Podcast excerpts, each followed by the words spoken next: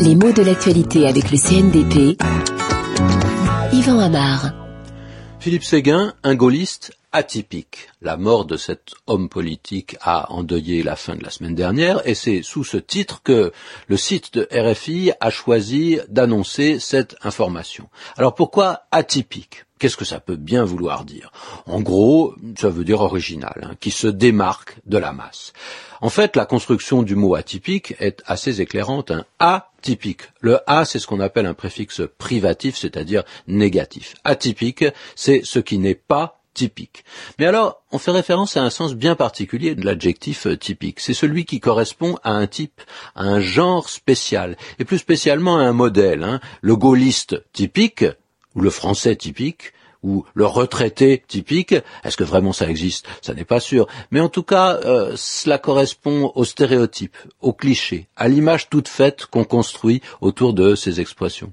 Et celui qui est atypique, eh bien justement, il ne correspond pas à ces images. Il ne correspond d'ailleurs pas aux grandes tendances, il n'entre pas dans le moule, hein, il ne suit pas les courants ordinaires.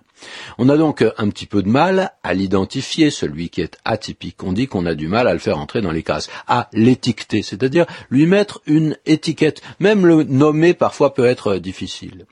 L'idée n'a rien d'absolument moderne, hein. des atypiques il y en a toujours eu, de même qu'il y a toujours eu en face des conformistes. Mais la mode de cet adjectif est relativement récente, à peine une vingtaine d'années. Alors bien sûr, on l'employait avant, mais assez rarement, et surtout dans des emplois plus plutôt techniques, et notamment dans des emplois médicaux. Par exemple, une maladie atypique, c'est une maladie qui ne se développe pas conformément à des symptômes qu'on connaît bien, à un calendrier qui est clairement repéré, nommé, classé dans les ouvrages de médecine. Et une fièvre atypique, c'est un petit peu la même chose. Elle est imprévisible. On n'en connaît pas forcément la cause. On anticipe mal sur son évolution. Et puis, on parle aussi de formes atypiques de certaines maladies qu'on connaît bien, c'est-à-dire euh, des développements qui ne sont pas conformes aux attentes des médecins. On a pu dire également cela de certains artistes hein, qui échappaient aux écoles où on voulait les enfermer, qui ne correspondaient pas exactement au style avec lequel ils semblaient pourtant avoir des affinités.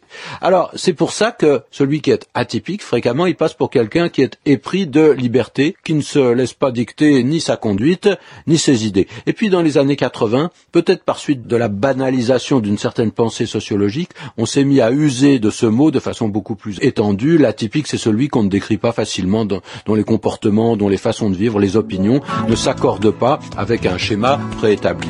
Il échappe à la norme.